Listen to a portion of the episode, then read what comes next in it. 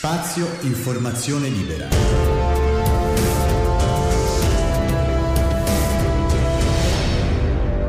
Il podcast.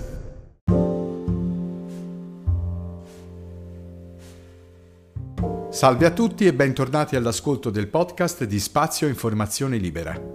In questa serie pubblichiamo in replica le nove puntate di Appassioniamoci, trasmesse nell'anno 2007 in un podcast dedicato e ad oggi non più disponibile.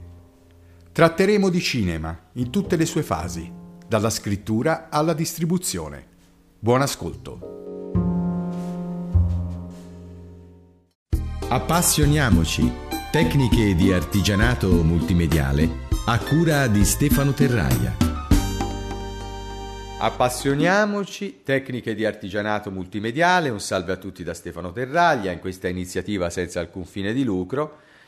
E questo nuovo episodio che vi presento è il continuo della chiacchierata che abbiamo eh, praticamente fatto durante il primo episodio precedente, una chiacchierata dedicata al, a, al come si fa un cortometraggio, avevamo scelto il cortometraggio perché è chiaro, nessuno di noi, ammesso che eh, non ci siano all'ascolto qualche professionista o qualcuno che è già inoltrato all'interno della carriera del cinema industriale, ammesso che non ci siano dunque queste persone, per quel che ci riguarda l'unica cosa possibile da realizzare cinematograficamente usando la nostra attrezzatura video. Quindi avevamo parlato di un cortometraggio, di come si inizia a scrivere un cortometraggio pur non distraendoci da quelle che sono le procedure eh, dettate dal cinema industriale, ammesso che non si faccia eh, prodotti eh, di carattere sperimentale nei quali sono concesse tutte le varie stravaganze. Avevamo parlato di, un, uh, di, un'ipotetica gita in campagna, quale storia di riferimento per arrivare alla costruzione di questo cortometraggio, un'idea piuttosto banale, però avevamo cercato di illustrare quelle che sono le, le parti che eh, suddividono una storia nel contesto uh, cinematografico. Avevamo introdotto il conflitto, quindi eh, il litigio, il diverbio e quindi la risoluzione, come appunto ho già descritto la, il cercare, il tentare da parte del ragazzo di, di fare le dovute scuse. Ecco, quindi avevamo una storia in mano, siamo riusciti ad arrivare quindi ad un soggetto, siamo riusciti ad arrivare ad una sceneggiatura, abbiamo modo adesso di rivisitare tutto perché abbiamo intravisto un barlume, come si dice, di eh, speranza per quanto riguarda la realizzazione di eh, questo cortometraggio. Ora ripeto, è banale la cosa, ma ammettiamo di doverlo realizzare perché ci è stato commissionato così. Gli va bene la storia del ragazzo che eh, va in campagna con la ragazza, che litiga e poi fanno la pace. Ma ammettiamo che sia sufficiente questa cosa per un'eventuale produzione. Quindi adesso abbiamo una sceneggiatura finita una sceneggiatura che ha bisogno di prendere, di prendere via, il volo verso la produzione, questa seconda fase della realizzazione del film. Abbiamo un malloppo di 30-40 pagine dove all'interno, scena per scena, ci sono tutte le, le indicazioni riguardo alla caratteristica della scena, ai dialoghi e se qualcuno avesse avuto voglia di approfondire di più, vi saranno anche le indicazioni per lo scenografo se abbiamo trovato l'amico che ha voglia di fare questo, oppure del costumista o, o di chi altro. I dialoghi invece sono appunto riservati agli attori. Con questo materiale in mano, ed io nella premessa avevo parlato di tabelle, Sarebbe opportuno um, riscrivere per bene il tutto, quindi organizzarlo in tabelle. Adesso vi sono diversi programmi di editing eh, di scrittura che danno la possibilità di suddividere più o meno con uh, tabelle. Quindi sarebbe bene ordinare il tutto. La sceneggiatura normalmente eh, sì, è una tabella. Io di solito quando scrivo sceneggiature faccio dei bei riquadroni per delimitare la scena all'interno della, della cartella e all'interno di queste, di queste cornici ci scrivo tutto ciò che riguarda la scena. Inizio con una descrizione sul modello americano, poi una serie di dialoghi. Evito tante indicazioni perché sul set sono io con io e poi c'è io e basta. Per quanto riguarda la parte tecnica, poi gli attori magari sono io di nuovo. Quindi tante indicazioni dal punto di vista tecnico non le do, quindi ha un riferimento ordinato che serve per me. Abbiamo riordinato quindi la sceneggiatura, l'abbiamo inserita all'interno di tabelle se abbiamo anche voglia, queste tabelle le organizzeremo in maniera tale da lasciare uno spazio vuoto, magari facciamo un riquadro 4 terzi o 16 noni. Chi avesse voglia o chi è già bravo in disegno può magari fare una vignetta, una vignetta di riferimento o magari, che so, visto che c'è anche la possibilità adesso di poter fare delle ottime stampe, si potrebbe riservare questo riquadro a sinistra per stamparci una fotografia dei nostri sopralluoghi che andremo a vedere poi dopo come si fanno. Questo è il testo della parte letteraria, la sceneggiatura completa, bella, compatta, che avrà preso corpo e che sarà a nostra disposizione. Adesso dobbiamo capire dove andare a girare questo film, a girare questo cortometraggio, in che zona, in che posto, in che regione, in che contesto. Allora, nel caso avessimo approvato la nostra piccola sceneggiatura del ragazzo che va in campagna, che litiga con la ragazza e che poi fa pace, è chiaro che in questo caso la location è una sola, quindi il bosco. È necessario andare a trovare un posto, un luogo dove poter girare all'interno della nostra campagna più vicina, perché più o meno i boschi, ammesso che non sia richiesto dalla sceneggiatura una foresta tropicale, più o meno si assomigliano tutti. Magari andare a farsi un giro all'intorno alle nostre alle campagne che vi circondano con una bella macchina fotografica. Ammettiamo invece che in questa storia che abbiamo fa- eh, esemplificato in, eh, con questa illustrativa, ci sia la necessità di dover raggiungere una nuova location che va al di là del, del bosco. O che so, magari invece di litigare eh, nel bosco fanno per andare a casa, litigano in macchina e poi vabbè, lui cerca di fare la pace e quindi la riporta di nuovo nel bosco. Ci sarebbero in questo caso tre location, la prima che è quella del bosco, la seconda che è l'interno di un'autovettura, la terza è di nuovo il bosco, quindi sarebbero tre, ma la prima e la terza sono la stessa cosa, pertanto le location diventano due. Una volta individuate le location, quindi, quindi il bosco, l'autovettura, l'interno dell'appartamento, il, la palestra della scuola, l'interno della moschea, quello che vi pare bisogna andare a visitare questi posti. Quindi una volta individuate le location, le si scrivono di nuovo su una tabella e si lasciano dei campi vuoti per poter intervenire durante i sopralluoghi, quindi mettere in ordine le location.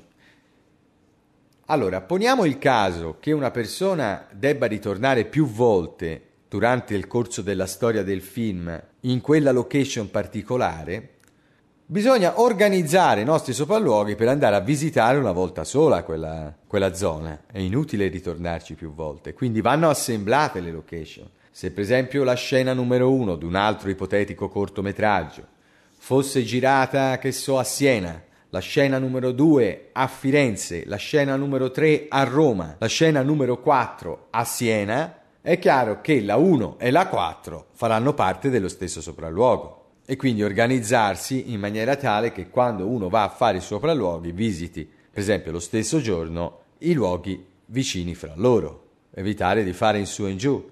Quindi perdere meno tempo significa anche poi a fine di tutto spendere meno, perché anche se il cortometraggio lo realizziamo in via del tutto amatoriale, è bene tenere presente che non esiste poi in fin dei conti un lavoro a costo zero. Tutto ha un costo. Quindi penso che sia desiderio di tutti arrivare a conclusione del nostro lavoro avendo realizzato poi l'opera a minor spesa possibile, quindi un buon rapporto tra, tra qualità e prezzo, insomma, se si vuole utilizzare un'espressione commerciale. Allora, munirsi di una macchina fotografica. Una macchina fotografica è il nostro diario di lavorazione per quanto riguarda ciò che vediamo. Però non è soltanto un taccuino degli appunti visivo, serve a determinare i cosiddetti punti macchina. Io vi consiglio di portarvi dietro una macchinetta di quelle digitali perché prima cosa si possono rivedere subito le foto e poi se ne possano scattare quanto se ne vuole perché naturalmente il perché lo sapete meglio di me. Ok. e oltre a questo sarebbe opportuno portarsi dietro un registratore, un dittafono, insomma, un taccuino degli appunti vocali ci sono diverse macchine fotografiche digitali che hanno anche la possibilità di registrare audio, quindi prendere due piccioni con una fava, insomma, è la cosa migliore. Raggiunta la location, noi abbiamo la nostra macchina fotografica, il nostro registratore. Allora, prima cosa da fare, a che ora abbiamo visitato questa location? Quindi la prima cosa da appuntarvi sul registratorino, oppure magari se per chi proprio vuole seguire la linea tradizionale sul vostro taccuino, l'ora e la posizione del sole. Perché la posizione del sole è determinante per stabilire poi, quando andremo con i mezzi a girare, dove piazzarsi. Perché come sapete i colori eh, prenderanno una certa tonalità a seconda della posizione del sole e questo è importante. Segnarvi l'ora quando sorge il sole e quando tramonta. È chiaro che il sopralluogo non va di pari passo con le riprese, quindi passerà del tempo prima che arriveremo alle riprese trascorso il sopralluogo. Quindi sarebbe opportuno verificare poi successivamente a casa se eh, durante la programmazione delle riprese a che ora tramonta il sole nel giorno che abbiamo scelto. Adesso dobbiamo fare il punto macchina. Cos'è il punto macchina?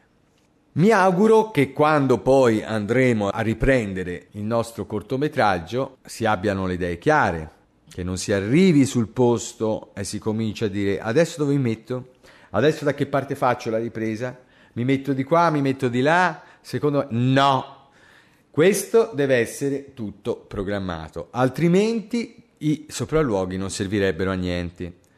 Quindi bisogna stabilire in che punto eh, io piazzerò la macchina da presa in relazione alla mia fotografia che farò sul sopralluogo.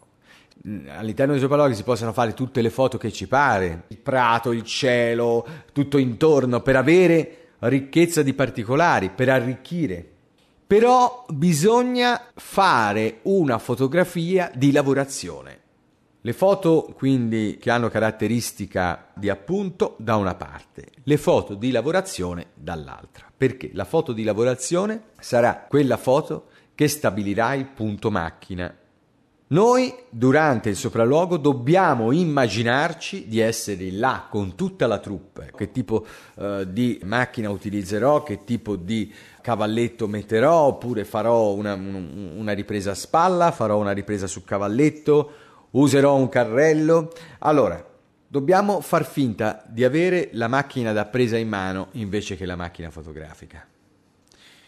Quindi ci si piazzerà nel punto macchina dove crediamo più opportuno possa essere fatto il take, la ripresa, cominciamo ad inquadrare per bene, considerando come dovrà essere questa fotografia iniziale, questa ripresa, e scattiamo.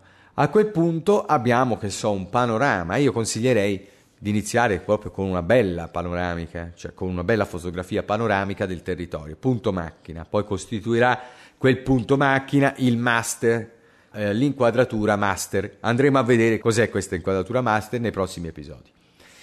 Dall'altra parte abbiamo un'altra angolazione, quindi raggiungeremo l'altra parte della, della location e inizieremo a posizionare la nostra macchina fotografica come se fosse la seconda inquadratura che dovremmo fare con la nostra macchina da presa. Scattiamo di nuovo un'altra immagine. Più opposta è, meglio è, perché quando poi andremo a rivedere nella valutazione prima delle riprese le nostre fotografie, valuteremo in base ad angolazioni opposte le nostre idee per un eventuale anche spostamento sul momento del punto macchina. Poi è chiaro che un accompagnamento fisico proprio durante i sopralluoghi è necessario di un amico oppure che so di, di qualcuno che farà parte del cast tecnico del film perché sarebbe opportuno anche fare due o tre fotografie ad, un, ad, una persona fisica in maniera da vedere come batte la luce nel volto, se eh, la vegetazione circostante crea delle ombre importanti, come sopperire a tutto questo, insomma più foto abbiamo meglio è. Questo è il nostro sopralluogo. È chiaro che all'interno del sopralluogo verranno anche valutati gli aspetti legali della situazione, quindi sarà possibile andare a girare là di chi è quel bosco, è privato, è pubblico, occorreranno dei permessi? Eh, oppure si può riprendere tranquillamente?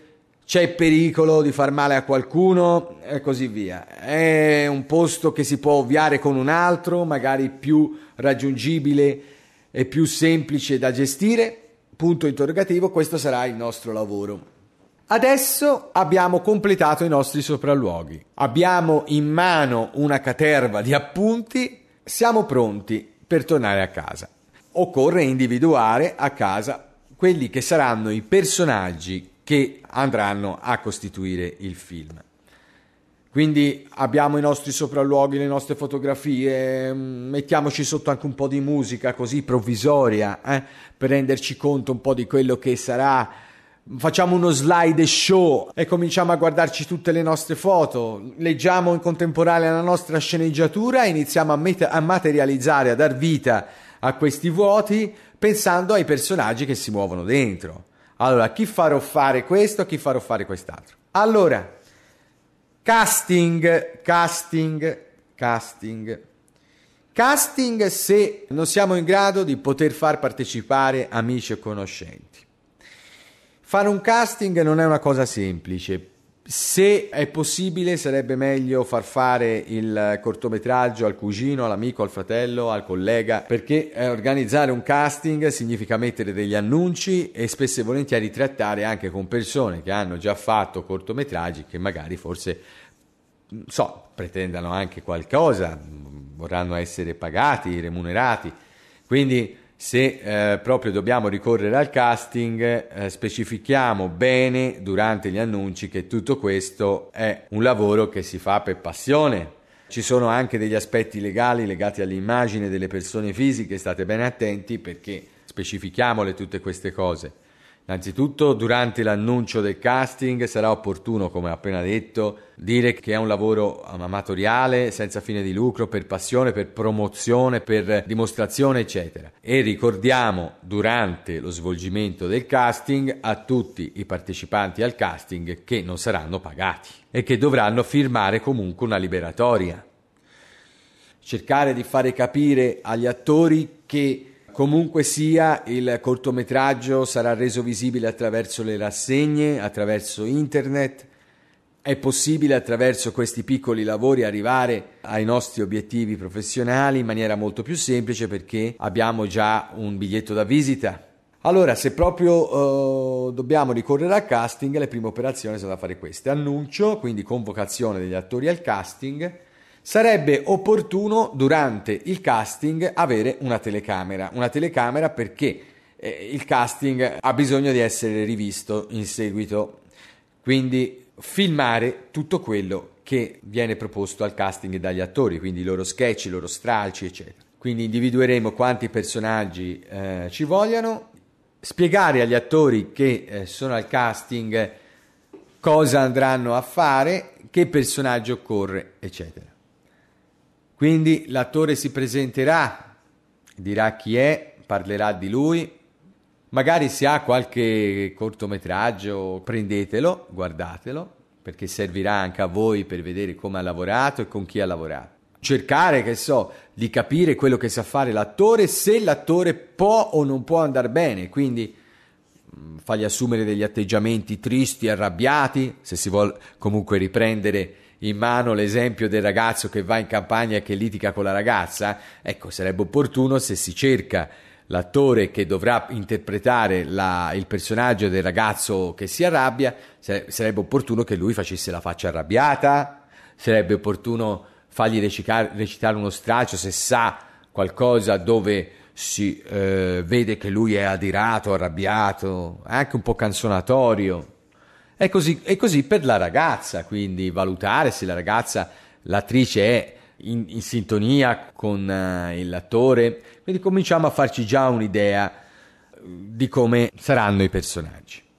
Prima di, di, interrompere la registrazione di ogni singolo attore durante il suo provino, è bene far dire agli attori i recapiti.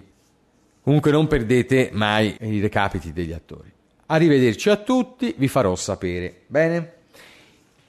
Abbiamo in mano le registrazioni degli attori, quindi dobbiamo riprendere i nostri sopralluoghi, i nostri provini, la nostra sceneggiatura. Una volta scelti gli attori, si convocano per una riunione preliminare. All'interno di questa riunione verranno consegnati i copioni. Cosa sono i copioni? I copioni non sono tutta la sceneggiatura completa, anzi diciamo per quel che ci riguarda si potrebbe anche dare a loro tutta la sceneggiatura completa perché non, non è un film industriale. Avremmo voluto predisporre una copia della sceneggiatura a misura d'attore con le indicazioni che il regista dà agli attori, sono quelli i copioni, non la sceneggiatura è la sceneggiatura elaborata per l'attore, quindi si potrebbe riutilizzare il nostro file del nostro programma di scrittura lo stesso senza stare a cambiare altre cose, aggiungendo qualcosa in più o qualcosa in meno che riguarda gli attori. Bene. Consegneremo i copioni agli attori. Io vi do un consiglio. Cioè io ti ho consegnato la sceneggiatura, giusto? Uh, la, il uh, cortometraggio sarà quello indicato nella sceneggiatura, né di più né di meno.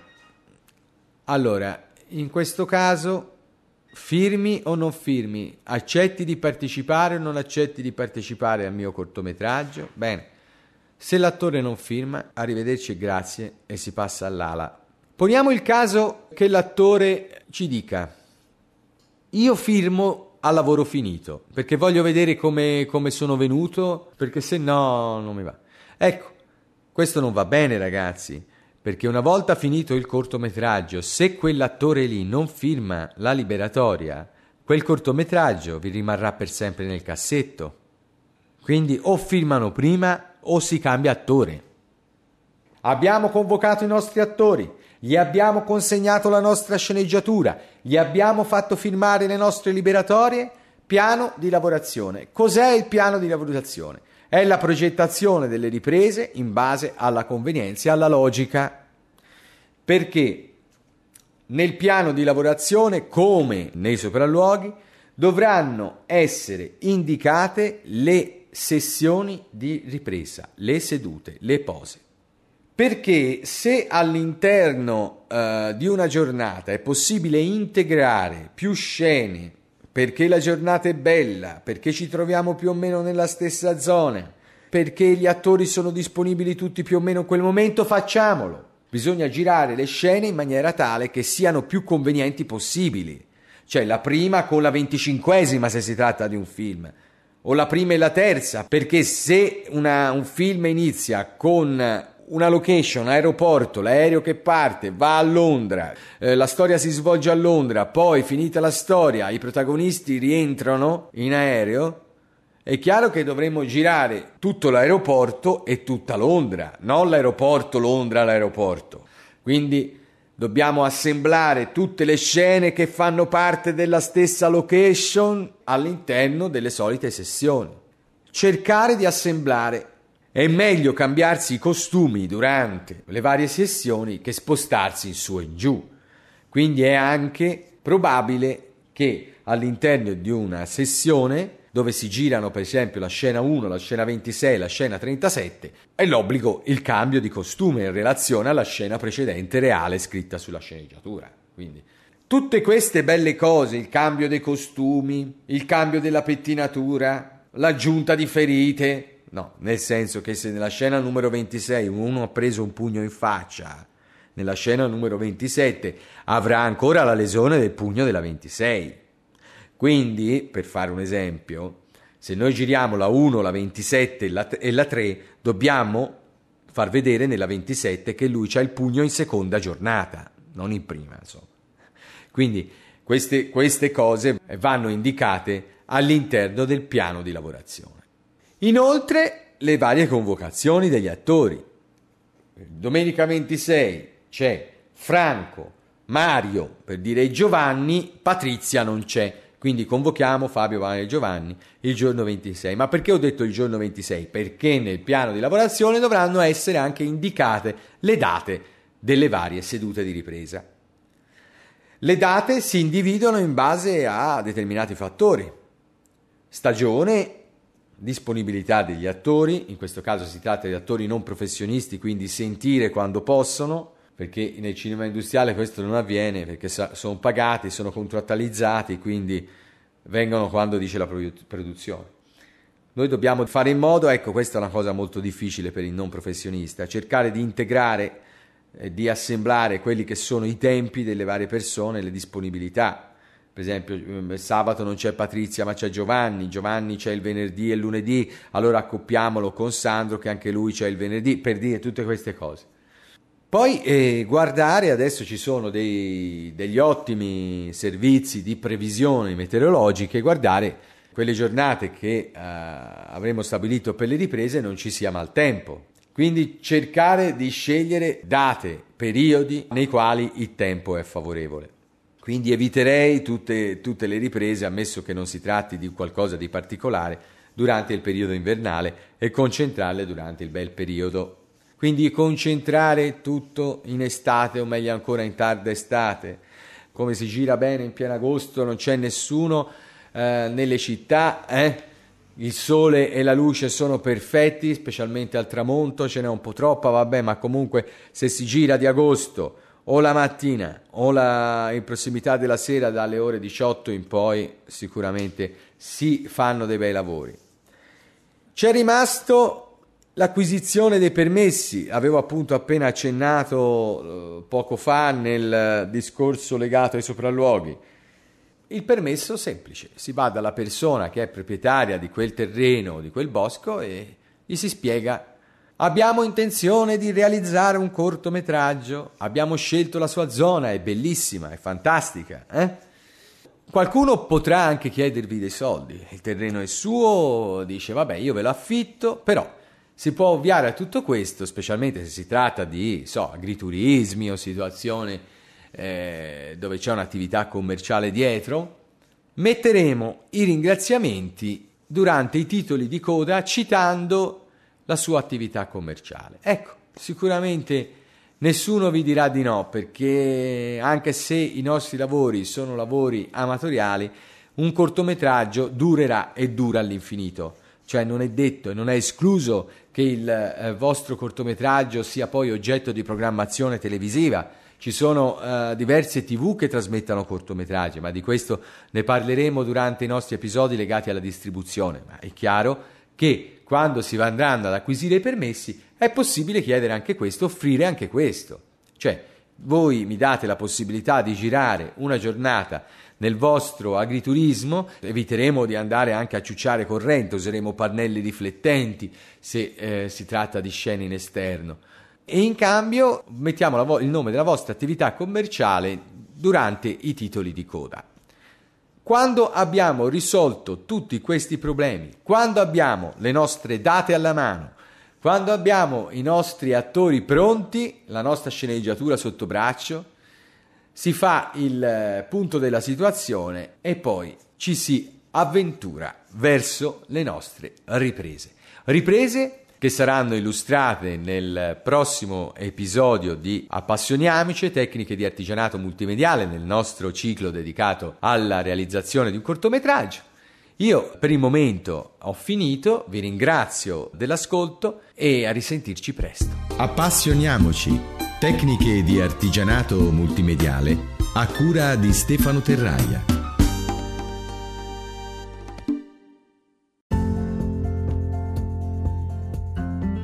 Siamo così arrivati alla conclusione di questo episodio del podcast di Spazio Informazione Libera.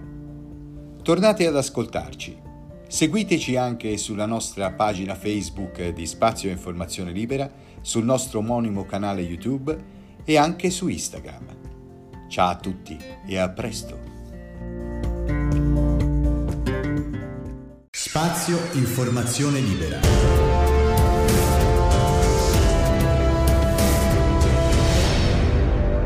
Il podcast